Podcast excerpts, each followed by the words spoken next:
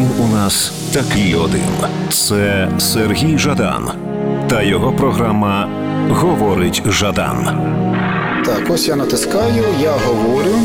На радіо НВ. Е, Друзі, всім доброго дня в ефірі. Радіо НВ, програма говорить Жадан. От я, власне, є Сергій Жадан. А в мене сьогодні в гостях Арсеній Петрович Часенюк. Арсеній Петровичу, е, я вас вітаю. Я вас щиро вітаю і дуже дякую, що запросили. Е, Дуже хотілося вас побачити, дуже хотілося вас почути. Тобто, знаєте, завжди є якісь питання, які е, готувалися, але насправді я думаю, що з вами цікаво поговорити навіть на якісь теми там не обов'язково пов'язані з сьогоденням, пов'язані з політичною ситуацією. Хоча, якщо ви не проти, я почну саме з актуального. З цієї е, вашої реакції на слова чинного президента е, з приводу можливості, неможливості вашої роботи в уряді. Але е, ніби була заява від Зеленського, який сказав, що він не бачить в роботі е, свого уряду колишніх прем'єр-міністрів. І з вашого боку була реакція е, така, що ви і не збираєтесь там працювати. Звичайно, що я не збираюсь там Ага. працювати. Це мене взагалі здивувало, чому Зеленський зробив цей політтехнологічний крок. Так. Зрозуміло, що це була заготовка. Е, Таке враження, що до нього хтось просився. Ну, йому вже пора було би знати про те, що в принципі прем'єр-міністрами стають не з-за того, що хтось когось призначив прем'єр-міністром, а з-за того, що за нього проголосували люди. Тому що у 2014 році я став двічі прем'єр-міністром. Перший раз ми виграли вибори як об'єднана опозиція, а другий раз у 2014 році я вже виграв вибори партію Народний фронт і таким чином стали прем'єром. Е, більше того, знаєте, е, ну. Оця традиція його там таких дешевих жартів, Угу. а, Ну, вона ні до чого.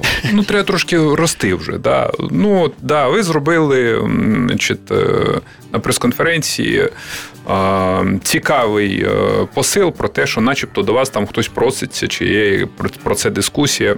Е, Нехай розбирається з своїм урядом самостійно. Він сказав, що йому такий досвід не потрібний. Е, Я не відповідав хамській манері, я, тому що на хамство не потрібно відповідати хамством. Я сказав, дійсно, ну такий досвід, як у мене є. Ну, коли розграбована країна, коли немає ні армії, ні грошей, ні газу, Власне, ні 14-го енергетики, року, нічого. Да, тобто ні влади, ні міліції, ні поліції. Ну, якось ми справились з цим. Хтось вважає добре, хтось вважає погано. Я вважаю, що. Все, що могли зробити, те зробили. І у мене немає такого досвіду, як у нього. Хоча, ви знаєте, в 2009-му, здається, я також мав певний досвід, як і у нього виступав на сцені 95-го кварталу. Ага. Після того, коли мене звільнили з посади е, голови Верховної Ради України, Ага. ось я був тоді на сцені 95-го кварталу. Ну, плескали в долоні. Ну, От. Але дивіться, яка річ. От ви говорите, що можливо хтось просився, і він говорить про такі речі. Але в мене складається враження, можливо, це суб'єктивно. От як виборця, як людина, яка живе і дивиться там час від часу новини, що це, мабуть, перша влада, з якою о, якраз не, не дуже хочуть співпрацювати. Це таки, навіть якщо з- згадати період, е, період, умовно кажучи, каденції Порошенка, ну я не можу собі такого пропустити, щоб так масово якось люди не зголошувалися до співпраці. Зараз таке враження, що часто от є певна така настороженість, або навіть не настороженість, а впевненість в тому, що краще і не заходити туди. Чи це я вигадую? Треба, напевно, глибше, можливо, пане Сергій, подивитися про те, що це за влада. Угу. От я би їм дав характеристику, і в принципі вона в мене незмінна ця характеристика з 2019 року. Тому що тоді, коли розпочались президентські перегони, е, тоді був з'їзд е, партії. Я заявив про те, що я не піду балотуватися на посаду президента. По тій простій причині, що у мене немає достатньої висоти для того, щоб виграти ці вибори. А якщо йти і балотуватися, то ти по факту будеш технічним кандидатом. А якщо ти технічний кандидат, зрозуміло, у кого ти будеш відтягувати голоси. Угу. Ну це і дешево, недостойно і ну точно не в моїй ситуації навіть думати про це. Але тоді, коли у нас був з'їзд, я їх назвав, ще не знаючи, що вони прийдуть до влади, новими більшовиками, необільшовики. Угу. Ем, З чим це пов'язано? Багато може бути речей, е, які пояснять, чому саме ці люди, які прийшли до влади в Україні, представляють ідеологію, згубну ідеологію, яка була на теренах України доволі тривалий час. Е, Чому вона нео? Тому що вона зараз запакована по-іншому. Знаєте, в жарти, відео, е, цікаві тексти. Тобто вона зараз запакована в такий модерновий популізм, Технологічний але популізм, смердить більшовизмом. Угу. Цікаво. Можливо, це пов'язано з тим, де хто народився, де як прожили життя.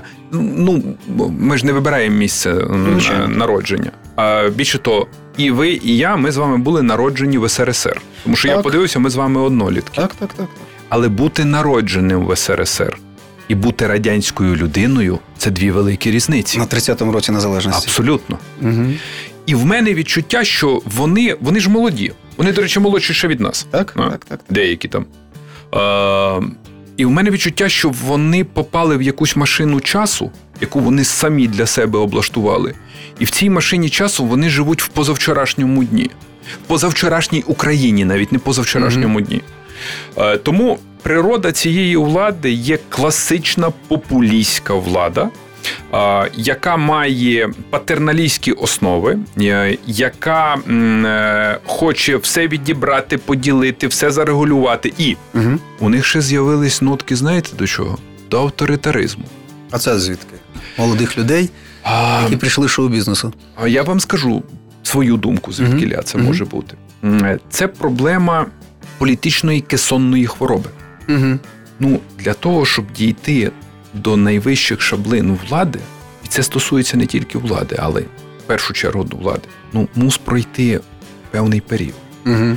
мус пройти не просто певний період, а крок за кроком з самого низу до самого верху, щоб ти зрозумів взагалі, як це працює. Ну, природу цього всього, механіку влади, Звичайно. механіку та політики. всередині. Угу. Тому що ем, е, якщо в тебе цього немає, ти взлетів наверх, і все, ти починаєш жити в своїй бульбашці в віртуальній реальності. Я це називаю віртуальні. Вони, до речі, живуть в цій віртуальній реальності. Ем, І в цій віртуальній реальності з'являються навіть не з'являються, а загострюються. Найгірші якості людини. Чому я кажу про найгірші якості людини? Тому що кожна людина має позитивні і негативні сторони. Пане Арсенію, якщо дозволите, давайте ми зараз зробимо невеличку паузу і повернемося до нашої розмови. Люди, які змінюють країну. В програмі Сергія Жадана говорить Жадан Все, починаємо. на радіо НВ. Так, друзі, ми е, в студії Радіо НВ говоримо з Арсенієм Яценюком про е, те, що називав класик марксизму ленінізму «дєтська болезнь лівізни. Так, коли Так. та, ви, ви, ви сказали, що так, коли, коли різ, різко змінюєш е, своє розташування в цьому світі, поморочиться в голові виходить, так? Ну, трохи так крутиться. І Ага. от коли в людини є в кожного з нас, а от я по собі знаю, в мене є і біла, і темна сторона. Ну це природньо. Ну. І е, великих зусиль вартує, щоб розвивати свою світлу сторону. І так само великих зусиль вартує, щоб не давати ну, темній стороні домінувати угу. і взагалі її е, викорінювати, притушувати, Витісняти. витісняти. Мгм. І е, людина, яка не зовсім здатна боротися з цим, Угу. немає сили. От тоді все це чорне починає вилазити. І вилазити що? Це жадоба до влади, до грошей, е, до авторитаризму, е, до самолюбування, Ну, це е, до так. самозакохання. Тобто, це все починає в людської істоти, воно все починає розвиватися. І треба знайти в собі сили, поговорити самим з собою. Першу чергу, тому що тобі ніхто не допоможе.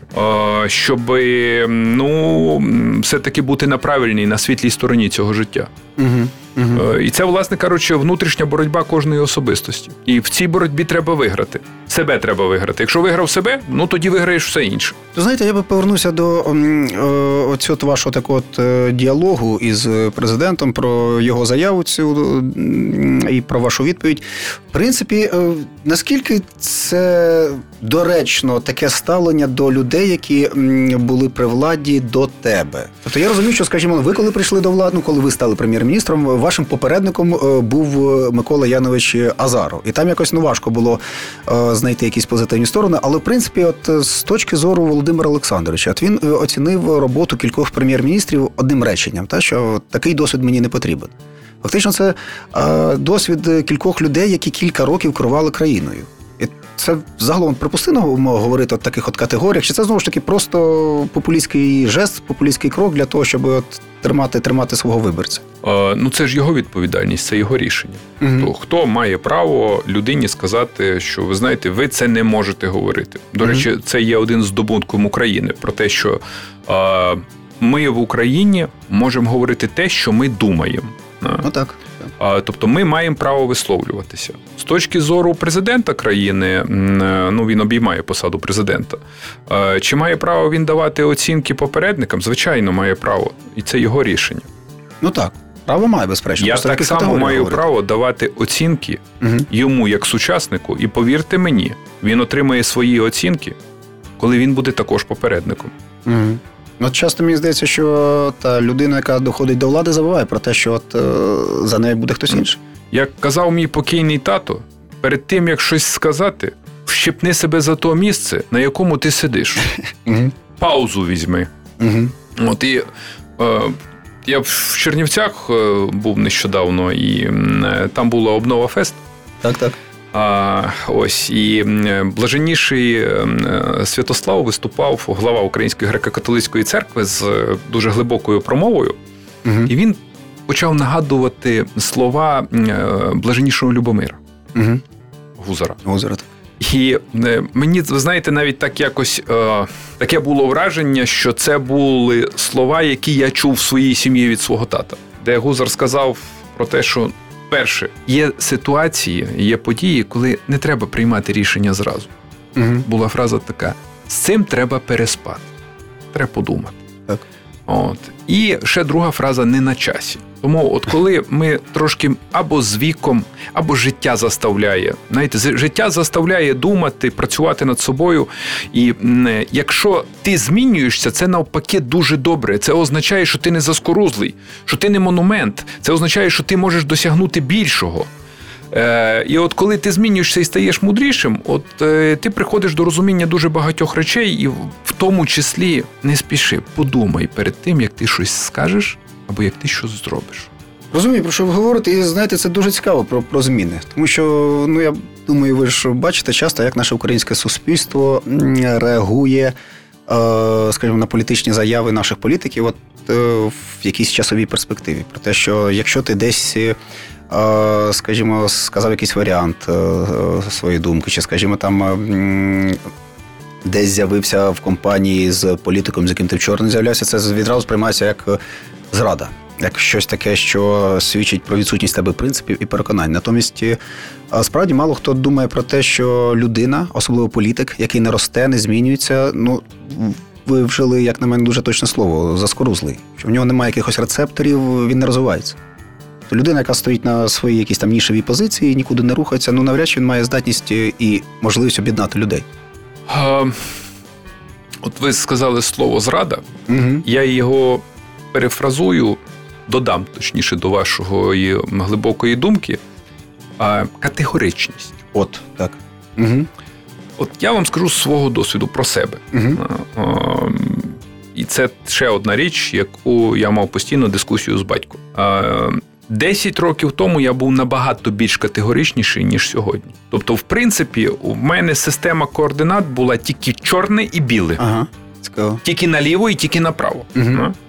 Більше того, е, коли я переконаний в своїй думці, я навіть думав про те, що це означає, що це єдино правильна думка. Ага. Але це не так. Угу. От в чому біда? Інколи це так, а інколи це не так. Розумію. І е, навіть глибина, от ми про Гузара говорили, у Гузара ще одна фраза була. М. Про те, що коли ти кажеш правду людині, то ти їй мусиш сказати правду так, щоб вона почула цю правду і змінила свою думку і стала на правильний шлях. От ти можеш просто так врубати. От я зразу чуть що сходу врубав, Угу. і я, начебто, вважаю, що я виконав свій, е, е, свою місію, тому що я сказав Дотримався правду. принципів. Дотримався. Е. А толку з цього? Ага. Це, це цікаво. І мені здається, ви дуже, дуже доречно зацитували е, е, Любомира, блаженнішого Любомира. Давайте ми зараз знову ж таки перервемося на музику і повернемося до нашої розмови. Він у нас такий один. Це Сергій Жадан та його програма Говорить Жадан Так, ось я натискаю, я говорю. на радіо НВ.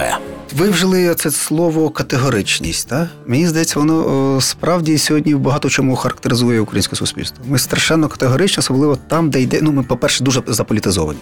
Я думаю, ви, ви, це ж бачите, Та інколи шлях трафляє, які ми заполітизовані. Всі в нас політичні експерти, всі в нас.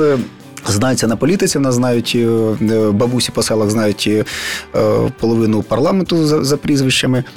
А з іншого боку, часто, часто ж наша політична культура зводиться дійсно до цього чорно-білого погляду на, на, на світ, який ви згадували. І власне, що з цим робити? Це знову ж таки якась хвороба суспільства, яке себе шукає, чи це наша національна риса, якась ментальна? А, на жаль, чи на щастя, життя не чорно-біле. Воно має набагато більшу палітру кольорів. Угу. Е, є моменти, де я жорстко від, відстоюю чорно-білий світ. Правильно чи неправильно? Є речі, які не потрібно мені розмащувати е, по тарілці, е, розповідаючи про те, що ви знаєте, ну от є Не інша все так думка. однозначно. Е, е, коли, наприклад, є дискусія про те, хто напав на Україну, Мгм. Росія. Ну, так, коли є дискусія яка про те, хто думка? розпочав війну, Росія. Коли є дискусія про те, хто е, один з ключових тиранів пострадянського світу, Сталін. Е, коли є дискусія про те, де повинен бути Путін в Гавському трибуналі. І коли мені починають дехто розповідати, е, ну тут, е, тут я повертаюсь до своєї жорсткої категоричності. До себе десятирічної давнини. абсолютно. І тут мене ніхто не зрушить з тих речей, е, в які я дійсно глибоко вірю, і там, де ну там, де є об'єктивна реальність, там не може бути версії правди, не буває. Мгм. Правда або є, або це те, що неправда, це вже не версія правди, а є брехнею. А, от щодо категоричності, ну. Мені, як е, політику, не зовсім було би коректно давати оцінки суспільству. Але я змушений це зробити. І я хочу це зробити. Мгм.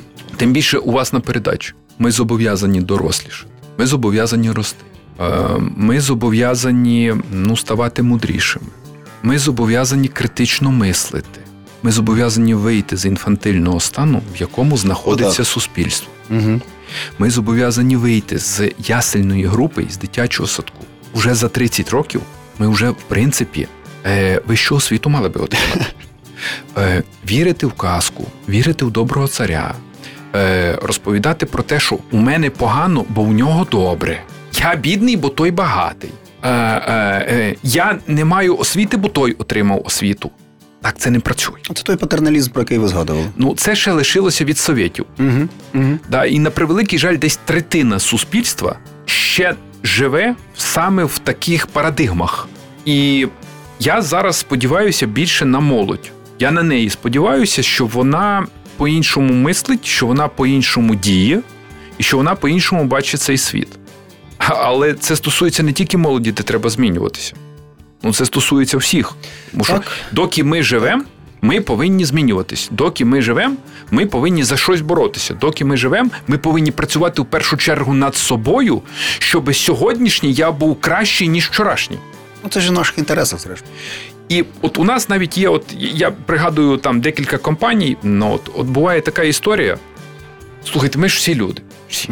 Ми, ми робимо масу помилок. Е, знаєте, політик він завжди хоче бути ідеальним. А суспільство хоче так само бачити ідеального політика. Це неправда. Це буває тільки в е, фільмах, і то не у всіх. поганих фільмах. І то не у всіх, бо це також неправда. Да? Тобто, е, коли ми прагнемо до цього ідеалу, ми втрачаємо суть. Ми знаєте, що втрачаємо? Ми самі себе втрачаємо. Тому що прагнення до ідеалу це маска, це не той, хто ти є. Мгм. Покажись, який ти є. І тут суспільство повинно побачити, він саме такий. А не так, знаєте, не ту краватку одягну, та ні, ну то йолки-палки. Може, тут знаєте, просто, просто ще е, таке по- взаємопов'язані речі. З одного боку, суспільство потребує ідеального доброго царя, а частина наших політиків це розуміє і теж намагається підіграти суспільству в цьому. І, відповідно, всі бояться один одному сказати правду. Е, Наші політики бояться е, дійсно говорити речі якісь непопулярні, але важливі, правильні. Та? А суспільство не хоче чути е, речі не ідеальні. Ну, тут я вам з своєї політичної кар'єри скажу. коли я став прем'єр-міністром, от я навіть таку започаткував програму. У вас своя авторська програма, у мене була своя. Вона називалась 10 хвилин з прем'єр-міністром. Ось і кожну неділю я виходив до українців з м, е, 10 хвилинкою про те, що уряд зробив, чому він це зробив і що він буде далі робити. Ну і там були надзвичайно непопулярні речі, в тому числі. Ну тобто я сів е, на 7 мільйонів аудиторії перед е, коли всі українці дивилися телебачення, взяв калькулятор і рахував, нап- наприклад, скільки повинен бути тариф на газ. Угу. Я взяв це на себе, тому що я прийшов і сказав: люди, ну, ну ми не можемо. Ну то, що коштує 100 доларів, ми не можемо продавати по 10. Ну так. Е, Ми дамо субсидії, ми дамо соціальну норму на газ, але по-іншому це не буває, тому що так треба робити. Звичайно, що це нікому не сподобалося. це звичайно так. Але це правда. А в мене був другий досвід. Одного разу я виступав на телепередачі, це ще в опозиції був. Да, І задали питання про тарифи.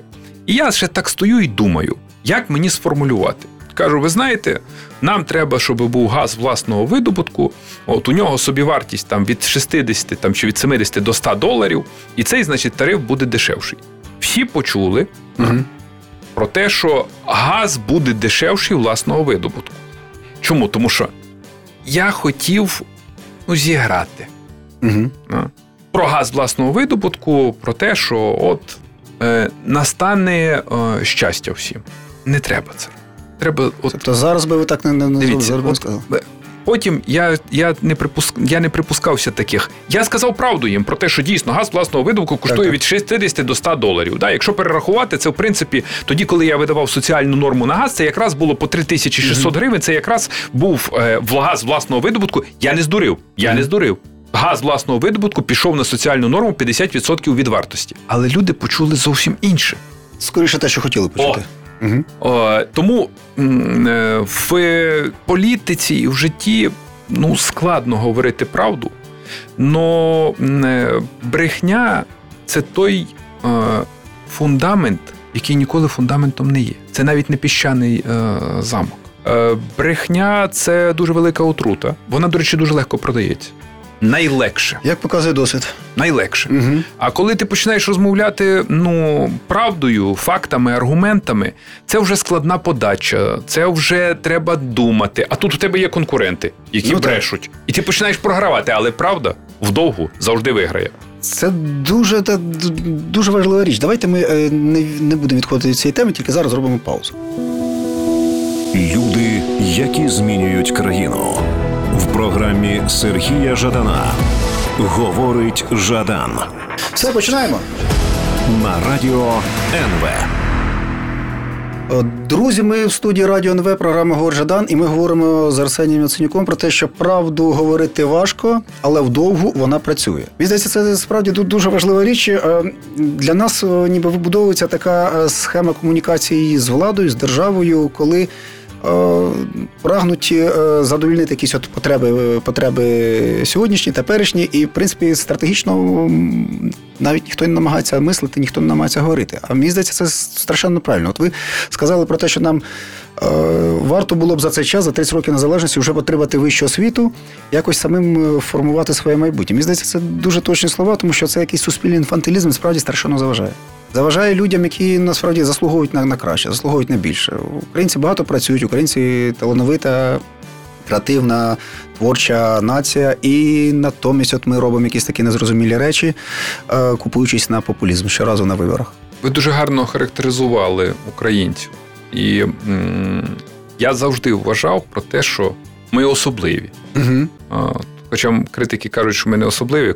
От, е, ну, кожен, кожен, кожен же каже, що кож, кожна країна, кожна нація каже, що ми особливі. Ну, безперечно, так. І це дуже добре. О, Це добре, чому? Тому що якщо ми особливі, це значить ми до чогось прагнемо. Значить, ми хочемо бути кращими, ніж інші. Це, це добре. О, основне, щоб це не переходило в самозаспокоєння, що ми особливі, Богом, якусь, Богом дана земля, Богом Мгм. даний народ, можемо нічого не робити і будемо всі щасливі, багаті і жити вічно. Воно само все виросте. Е, Он не росте. От не росте саме. Тому хвороба популізму це не тільки українська хвороба. Е, Тут вона крепко прижилась за того, що тут совєти керували довго. І ви погляньте, навіть географічна різниця в Україні є. Там, де радянська влада прийшла е, після Великої Октябрьської соціалістичної Мгм. революції, да, Мгм. І там, де радянська влада е, прийшла, але не дійшла. Ну, от я кажу це про східну і західну Наприклад, Україну. Буковина, та. Так. Наприклад, Буковина. Да? Мгм. Я все казав, що да, совєти до нас йшли йшли, але так ми їх не дуже добре пам'ятаємо. От. Є різниця, є різниця в е, менталітеті. Ну, є безперечно. Я як східняк можу, Є. можу це затвердити. Да. І ви знаєте, що там є? Там є позитивні і негативні сторони і з одного, і з іншого Мгм. боку. От, наприклад, що я помітив по східнякам? Вони дуже усталені люди. Мгм. Як вам сказати, вони, вони не змінюють так динамічно думку, як змінюють мої західняки. Більш інерційні в чомусь, якщо Вони так. більш інерційні, Мгм. вони більш такі ґрунтовні, я би сказав, в своїх, в своїх оцінках. Мгм. Тобто е, не, три рази на день вони не будуть міняти позицію, за кого ми голосуємо. Ну це точно, це не, не, не Не, не, це не їхній підхід. Мгм. У нас на наших територіях, да, я кажу, не так повернувся, не то сказав. О, Ага. Що? За це, та ні, ну то вже ну, то, що ну, та ми не за то, ну за кого ми голосували, Ага. то не то. Тобто е, е, є певні е, різниці. Ну, е, соціально-культурні також є різниця е, в відношеннях там, в відношеннях до влади. Теж є Е, та тут я згоден, безперечно. є у відношеннях до влади. Велика різниця є у відношеннях до влади. Е, відношеннях до історії. І так нам і не вдалося подолати на 30-й рік незалежності такий серйозний водорозділ в історичних оцінках. І знов я чому повертаюся? Я знов повертаюсь до радянської влади, тому що люди залишилися під міфами, які їх до сьогоднішнього дня годують. е, Різного роду нащадки більшовиків і радянської влади, Е, і ці міфи складно розбити. І цих міфів дуже багато. Починаючи там НАТО, Європейський Союз, Сполучені Штати, Так, віра, так, так. мова. Так. Ну тобто е, е, історія Другої світової війни. В мене навіть були, я вам скажу, дуже з, най, з найближчими друзями. Най- в Мгм. мене були такі жорсткі дискусії. Ви навіть не можете уявити, да? Не історично тому. на історичну тематику. Наприклад, з приводу Другої світової Мгм. війни. Да? З приводу 8-9 травня. Да? Розумію. І, і, і коли я сказав: послухайте, хлопці, а ви взагалі знаєте про те, що до 1965 року ніякого парада Побєди не було.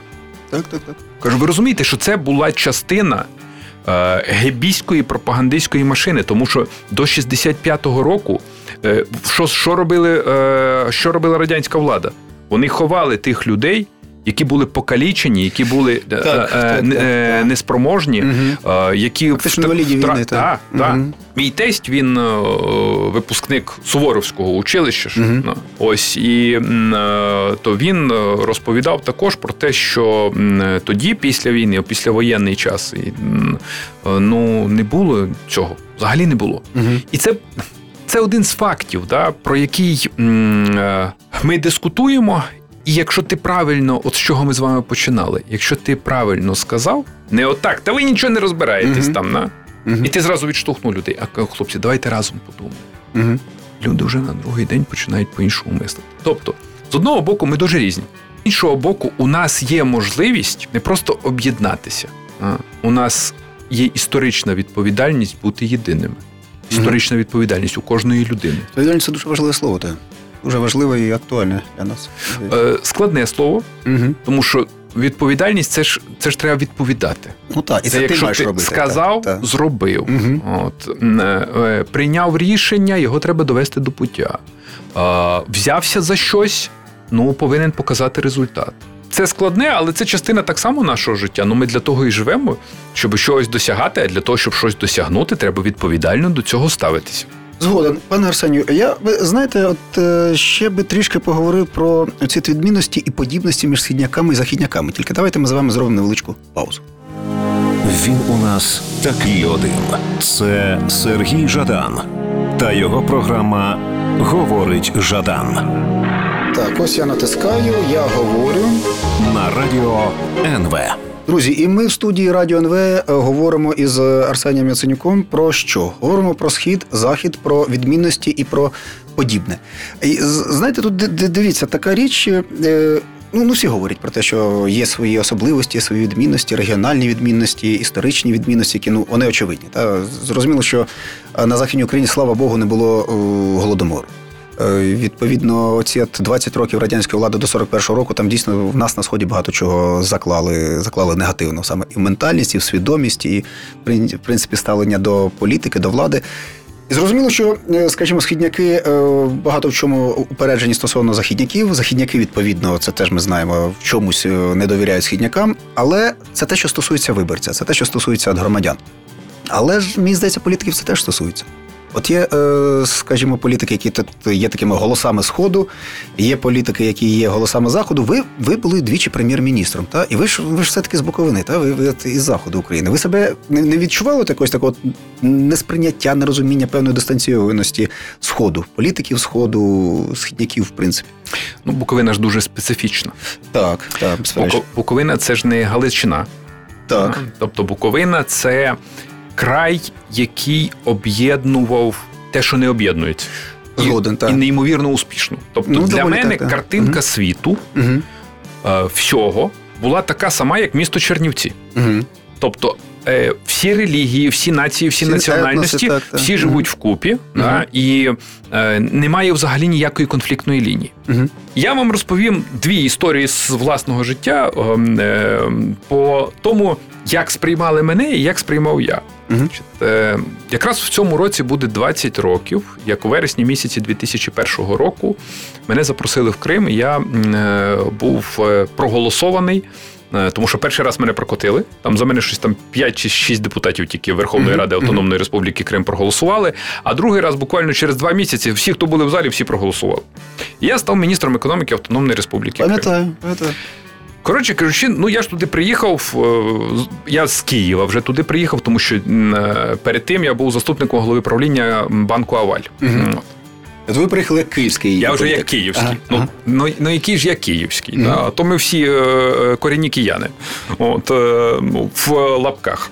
Мгм. Значить, е, по, по суті, то я приїхав як людина, яка народилася на Буковині на Західній Україні. В Західній Україні. Ну, я приїхав. Перше, що я зробив в Криму, це я змінив всі таблички Угу. в Міністерстві економіки. На український. Значить, я зробив українською мовою, Так. а далі внизу кримсько-татарською, англійською і російською. Так само змінив бланки. Ага. Що, але ж розумієте, тільки зробиш це, будуть казати, що примусова е, Українізація. Насильницька. Що я роблю? Я знайшов спонсора, я зробив ремонт у всьому міністерстві. Там, там в тому міністерстві ремонт робили ще, напевно, за часів Хрущова. Мгм. Чи зробив ремонт у всьому міністерстві, поміняв всюди меблі, все. Там, вибачте, в туалет неможливо було зайти. Значить, потім підняв зарплати, знайшов спосіб, як підняти зарплати. А потім, значить, е, ми дійшли до того, що на Київ вся кореспонденція, яка йшла з Міністерства економіки, йшла українською мовою. 2001 рік. Та 2001 рік. Йшла українською мовою. В кабінеті я поставив два прапора, тому що у них усіх був тільки прапор е, Автономної Республіки Крим. Мгм. Ні, ні, ні, хлопці. І ще взяв спеціально на древко український прапор вищий, Ага. а кримський нижчий. В мене фотокартки є Ага. як в кабінеті. Значить, ну. Е, Писали мені вони там, що я Бандера, ну, от, листи присилали. Ага. Ви знаєте, пройшло півроку. Ну ми потім стали жити як душа в душу. Угу. Ну, якось най, найш- знайшли можливість. І коли я вже переїжджав до Києва назад, очолювати Національний банк, ви знаєте, ми як рідні брати розходились з е, кримчанами. Угу. Тобто, у мене в мене Крим залишився ну, ну, ну самими яскравими і позитивними враженнями. А друга історія це Донецьк.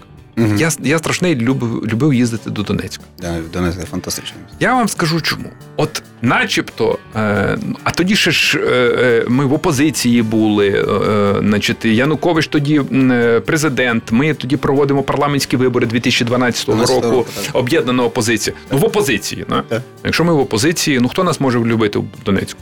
Слухайте, я виходив в центр міста. Ага. Люди підходять, розмовляють, фотографуються, всі усміхнені. Нуль агресії. Нуль. Скільки раз я туди їздив із мітингами, там із поїздками. Мгм. Я ніколи не відчував того, що е, східняки, принаймні з тими, з якими я зустрічався, а, що вони мали ну якісь ну негативні відчуття по відношенню до да, у них були там усталена практика розмов казати про те, що Донбас кормить всю Україну. Є, Ну та- вони та- то знали, вон, ну коли ти з ними сідаєш за стіл, воно ж зовсім по-іншому. Мгм. Мгм. От, тому, е, в принципі, мій досвід був в цьому питанні, ну, це не, не, некоректно сказано питання, а от Мгм. в цих враженнях надзвичайно позитивний. А от один специфічний досвід, тому що коли я працював в Криму, і потім, коли компанію вели, Севастополь. Так. От Севастополь був зовсім інший. Ну, це таке держава Зовсім- в державі там була навіть. Да. Це о, е, совєтські відставні моряки. От. Фінансування з боку міста Е, Росія. Більше того, там Місто- місто ФСБшна, да, там ФСБшна повністю вся ця історія. Угу. Там був зовсім інший дух. Від е, е, декілька десятків кілометрів, а зовсім інше середовище, зовсім інші люди. Е, ну і там, звичайно, не було ніколи такого, щоб було десь якесь протистояння, але ти його відчуваєш в повітрі. Ну так, це, знаєте ж, багато хто забув, що Крим він різний був. Скажімо, Різний. Бахчисарай і Севастополь. Ну, взагалі, дійсно, Бахчисарай- так. Ось і, і я вам скажу, що і з кримсько-татарським народом, коли ти, коли я тільки приїхав, ну це для мене те, чого я не знав Угу. в своєму житті. Тобто, ну кримських татар е, в Чернівцях і в Києві не було Пане багато. Арсенію, я перепрошую, давайте ми зараз перервемося, бо я дуже би хотів, щоб ви е, розказали детальніше власне про свої враження, в принципі, про своє спілкування е, з кримсько-татарським народом. Зараз ми е, зробимо паузу. Люди, які змінюють країну. В програмі Сергія Жадана говорить Жадан Все, починаємо. на радіо НВ. Та бо це важливо. Якось ми зараз говоримо про Крим, е, і політики, і громадяни говорять в категоріях минулого. Ми згадуємо, ми намагаємось проаналізувати, ми в чомусь самі себе переконуємо, а- а щось забуваємо. От ви коли приїхали, це справді для вас ну, історія. Історія нова була, та? із е, кримськими татарами, то- яких дійсно немає в Чернівцях.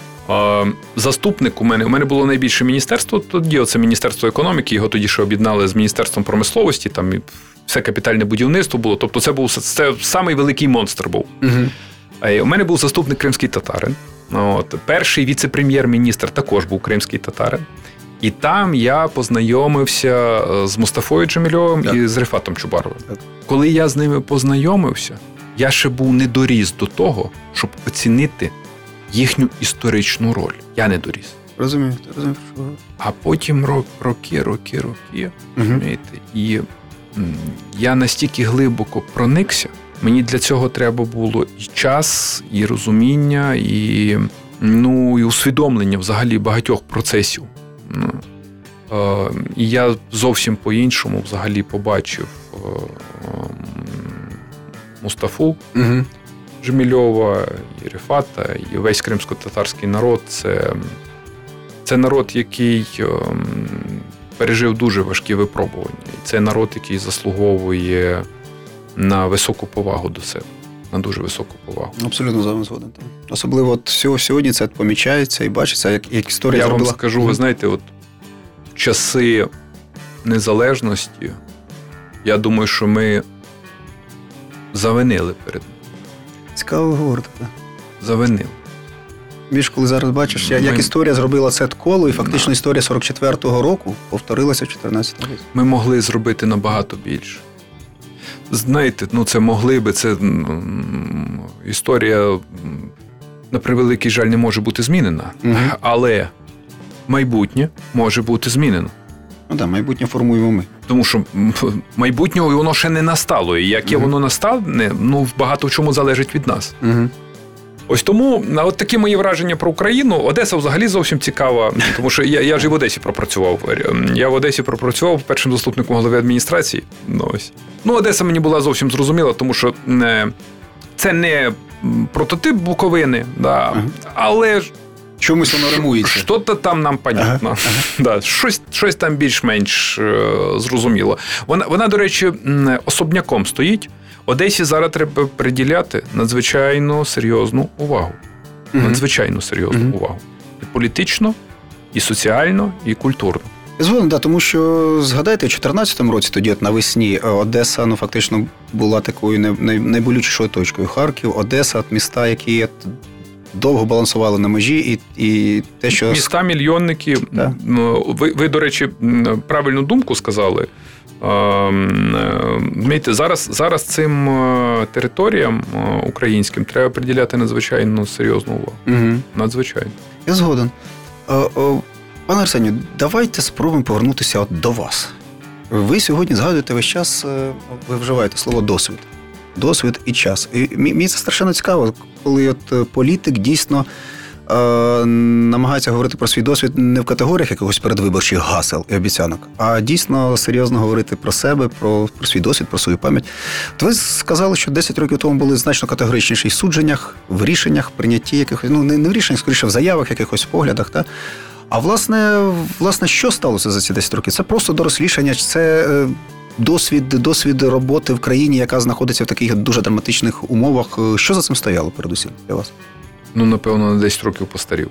Ну, то А- само собою. А може, на 10 років помудрішав. Ага. Ще раз скажу, що в мені категоричність по ключовим ціннісним речам залишилась, і я з нею народився і буду жити до останнього дня з нею. Угу. Але що, де, що змінилось? Е, Я почав сам себе вчити слухати іншого. А це ой, яка важка праця. Ну так. Тобто треба навчитись слухати іншого. Коли я казав про категоричність, то 10 років тому у мене було чітке враження про те, що ну хто мені що може розказати? Угу. Ну я ж знаю все. Угу. Це теж неправда. Я не знаю все. І немає ні одної людини у світі, яка знає все. Очевидно. І є дуже багато людей, які прагнуть знати все. На превеликий жаль, і це нереально. Все також не дізнаєшся. Коли тобі навіть видається, що людина говорить ну, якусь повну дурню, Угу. не спіши з висновку. Не спіши. Тому що е, інколи сьогодні це може здаватись дурньою, Угу. а завтра це буде дуже глибока думка, яка тебе врятує або яка тобі допоможе. От е, тому. Перше, треба навчитися слухати один одного, і це стосується і в Україні в цілому кожного Це, да, з це проблема зараз наша суспільна. Та. І послухати, і подумати, і- не, не спішити е, з висновками. Друге, життя, життя повинно побити. Людина, яка має тільки успіх, обов'язково попаде в ситуацію, де у неї буде велика драма і катастрофа. Скільки вона буде не готова Так. до відсутності Да. уваги. Я вважаю, що поразка є шляхом до успіху. Взагалі, поразка є сама по собі є успіхом. Цікаво. Якщо ти правильно її використаєш, якщо ти відчуєш про те, що в цій поразці ти станеш сильніше. А, ну, життя мені по морді давало, можливо, навіть мало. Ну, ще е, Богу дякувати буде довго, тому що я отримую. От воно, воно дає їй аплодисменти і Мгм. ляпаси. А? Я вам скажу з свого такого досвіду, як я тільки чую дуже голосні аплодисменти, я вже чекаю, коли будуть кидати помідором. І Буде Бо я знаю так? точно, що Мгм. це буде. Точно. Як я тільки виграю вибори, я ж пригадую по всім своїм виборам. От я бачу, ага, ми вибрали там. Треті там стали на місцевих виборах, другі на парламентських е, в 12-му році, але перші опозиційні, і перші, значить, на парламентських в 14-му. Я ж то знав про те, що після цієї перемоги буде точно поразка. І я уникнув поразки тільки одним шляхом. Я просто не взяв участь у виборах, тому що я розумів, що, я що ви програю. згадували. Пане Арсенію, давайте ми знову ж таки перервемося зараз е, на музику і повернемося в студію. Він у нас такий один. Це Сергій Жадан та його програма Говорить Жадан Так, ось я натискаю, я говорю. на радіо НВ. Це теж така річ, е, яка е, мені здається дуже болюча, те, що ви говорите. Це піднесення і спади, приступи народної любові, які перетворюються, змінюються на скидання з п'єдесталу. Знову ж таки, це можна називати там ознакою якогось суспільного інфантилізму. З іншого боку, ну, мабуть, це нормальне життя для політиків. Звичайно, що нормальне життя. Та тільки е, до цього життя треба адекватно відноситися. Мгм. От коли ми почали казати про інфантилізм і приступи, отут я зразу хочу. Е, м, Звертатися до Зеленського я не хочу, ну це некоректно через радіо звертатися до Зеленського, але вис- ви висловити свою думку. На? Що йому треба зрозуміти? Йому треба зрозуміти, що зараз його намагання підтримувати постійно рівень оплесків в аудиторії Угу. через ін'єкцію політичного наркотику популізму закінчиться для нього особисто дуже важкою політичною ломкою. Е, неможливо постійно сидіти на допінгу. Неможливо постійно мати високий рейтинг. Більш того, ну я не вважаю, що він високий. да. Але Ну, він об'єктивно падає. Й- е, Але треба віддати належне, що вони з менеджеру зменеджували, тобто е, рівень підтримки, який ну дещо вищий, ніж у його попередників. Мгм. Але коли ми дивимося на рівень підтримки з точки зору ну, відсутності, по-перше, вважаю, що зараз відсутня у нього конкуренція. Мгм. Ну. Так я вважаю. Е, якщо би зараз з'явилась колективна опозиція, зовсім була би інша картина у Володимира. Інша гра, інший бил. Зовсім інша. Мгм. І якщо взяти і привідкрити м, ось цей рейтинг і поглянути в суть, а що реально відбувається в країні? А там же обернена пропорція до рейтингу. Якщо росте рейтинг, має рости економіка. Чого вона падає? Якщо росте рейтинг, має рости система охорони здоров'я. Чому немає ні вакцинації, ні нормальної медицини, і чому е, ми фактично зараз виживаємо тільки за рахунок колективного імунітету? Мгм. Якщо Ну, росте рейтинг, так.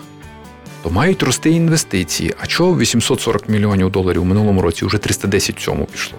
Якщо росте рейтинг, то має рости репутація держави на зовнішньому ринку.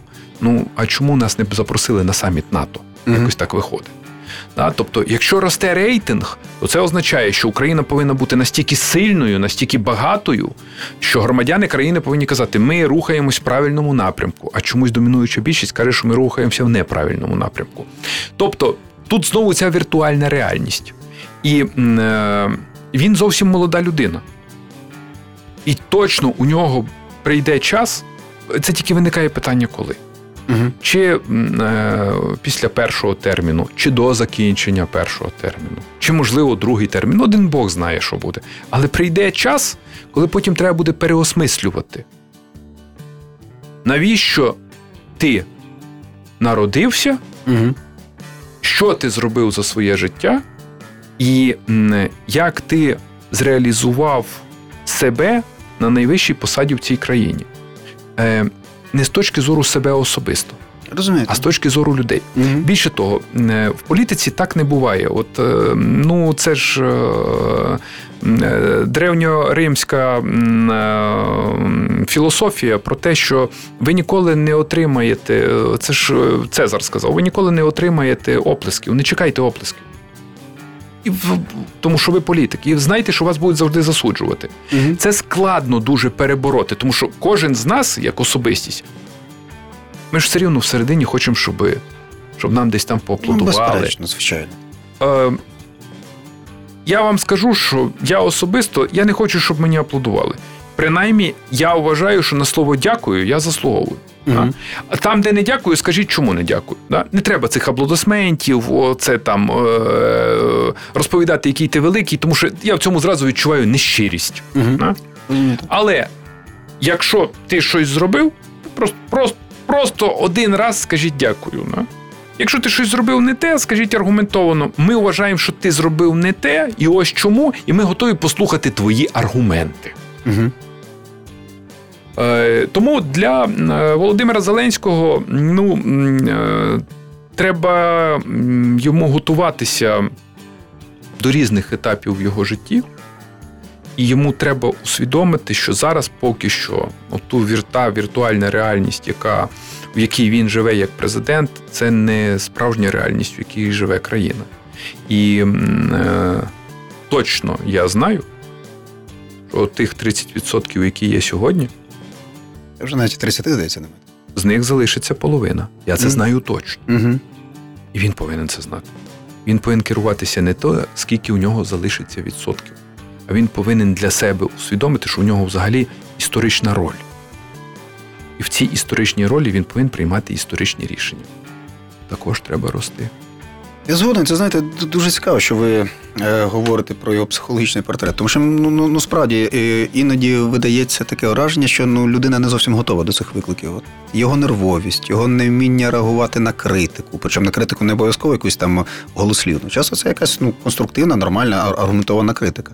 І те, що справді от психологічно, що буде з людиною, коли от зникнуть е, оці відсотки, реальні чи намальовані, просто навіть важко уявити. І, була б це проблема лише його, але ж він же ж на чолі 40 мільйонів країни. Абсолютно правильно. І тут е, ми можемо по-різному відноситися е, до його особистості, Угу. але ми не можемо по-різному відноситися до інституту глави держави. Безперечно.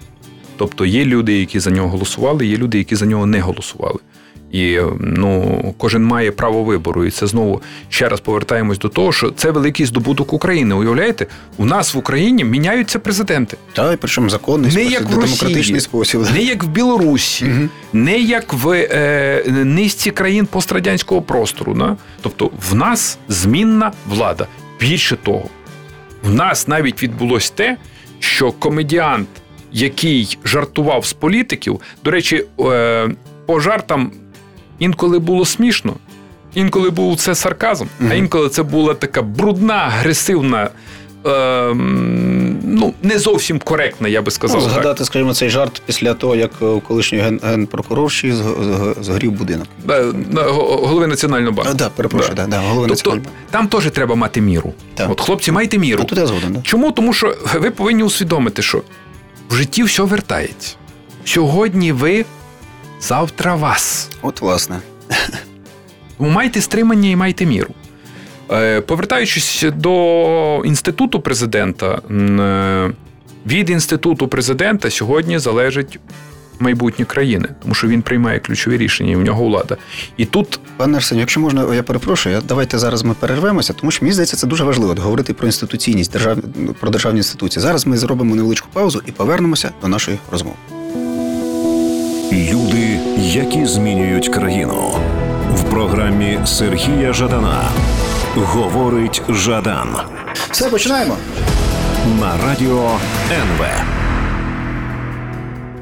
Власне, так, от е, мені здається, сьогодні багато критиків е, влади забувають, що ну це не перший президент України, і не, І не останній, і не так. останній, і да. прихильники його, і Да. теж забувають, що він не останній. Що будуть інші президенти, буде держава Україна, вона буде розвиватися, рухатися. І власне, як тут зберегти якийсь баланс вставлені дійсно до самої посади президента?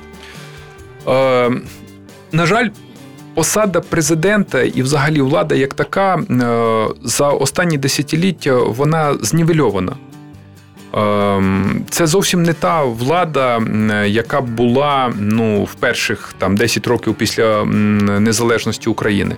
Я зараз не знаю, це добре чи це погано. От я думаю, Угу. ви знаєте, це глобальний тренд. Тому що е, влада перейшла з категорії привілея в категорію відповідальності. І зараз в Україні, в особливості після 2014 року, влада стала просто е, найвищою мірою відповідальності. А останні два роки я побачив тенденцію зворотню. Угу. А, у мене відчуття, що Володимир Олександрович хоче змінити цю парадигму і з відповідальності перейти в категорію безвідповідальності. Я президент, Угу. мене обрали, Я маю право. я тільки відповідаю за все хороше. Угу. А все, що погане, це не я.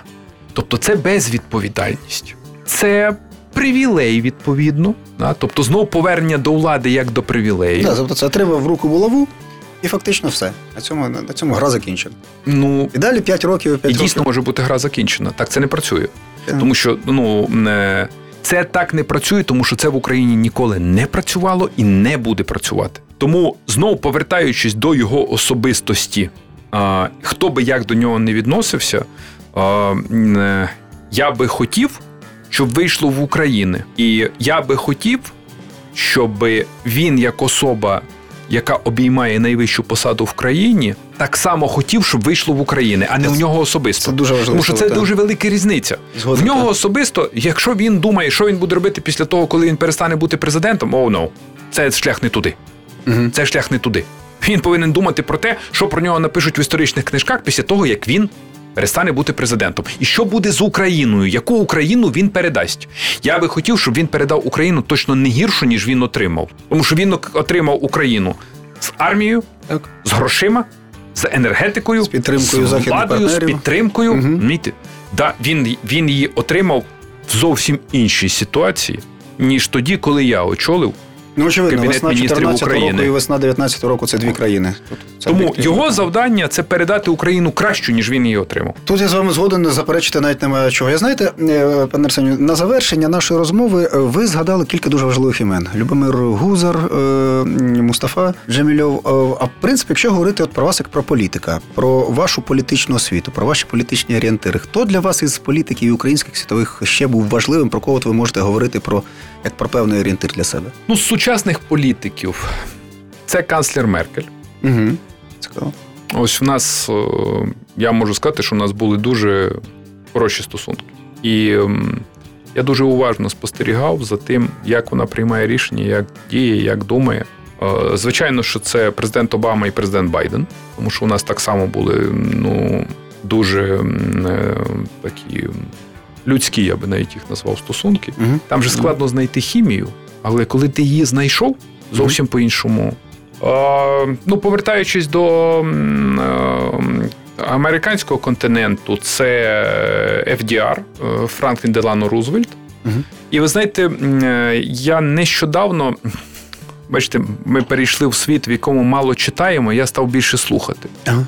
Ось і от буквально завершив слухати. CNN зробило дуже великий е, документалістику, і вони її на аудіоподкаст поставили е, про Лінкольна, президента Лінкольна. М, Називається цей підкаст, якщо будете мати можливість, послухайте. Ага. Divided we stand. Да, тобто роз'єднані ми все рівно стоїмо. Роз'єднані ми сильні. Е, і я взагалі з захопленням, ось з захопленням слухав про Лінкольна. В Україні це, звичайно, ну такі глибокі особистості, е, як е, кардинал е, Гузар. Це, це велика мудрість. Я мав можливість з ним не один раз спілкуватись. Це велика, це велика людина. Е, я звичайно, що батьки-засновники України і е, починаючи з Грушевського, закінчуючи Винниченком, їх цікаво читати. Ну, безперечно. Да, їх Так. надзвичайно цікаво читати. А, в сучасній Україні. В сучасній Україні ні про кого не скажу. Знаєте чому? Бо про когось скажу, а, а е, ті, про кого не скажу, ті образяться. Ви спілкувалися з Чорноволом? Мені не вдалося. Ні. Я, я тоді був ще не в політиці, ні. Ага. Мені на превеликий жаль не вдалося. Але знаєте, що я робив? Значить, я знайшов а, випадково. А, телеканал Рада крутив його інтерв'ю. Ага. Телеканал, взагалі ніхто практично не дивиться, sorry. Ну, так стало. І тут в якийсь момент, значить, десь декілька місяців тому, я потрапив на його інтерв'ю. Я дуже уважно сидів і слухав. Тобто, ну, це для мене така була як е, ну, якась документалістика, як історичний фільм про історичну особистість, але з перших уст. Цікаво. Пане Арсенію, я власне що хочу вам подякувати за цю розмову, за те, що знайшли час і поділилися своїми думками. Переконаний, що нашим слухачам це було дуже цікаво. Ну, Я, звичайно, і вам хочу подякувати. І я, звичайно, вам хочу побажати всього найкращого в е, вашій абсолютно геніальній кар'єрі. Е, От, дякую. до речі, от, е, ви той сучасник, яким Україна пишається. І це не те, що я вам хочу зробити приємно. Це об'єктивна реальність, яку ви повинні сприйняти. Це Дякую. також складно її сприйняти. І таких мало. А треба було, щоб багато. Але ви знаєте, багато таких не буде ніколи. В цьому і є цінність. Я вам дуже дякую. І знаєте, я вам особливо вдячний за цю фразу, яку ви сьогодні сказали, що нам потрібно слухати. Потрібно вчитися слухати. Мені здається, справді дуже важливо сьогодні для України. Друзі, це була програма Говорить Жадан, і в нас в гостях сьогодні був Арсеній Яценюк. Дякую, до побачення. Дякую, до побачення.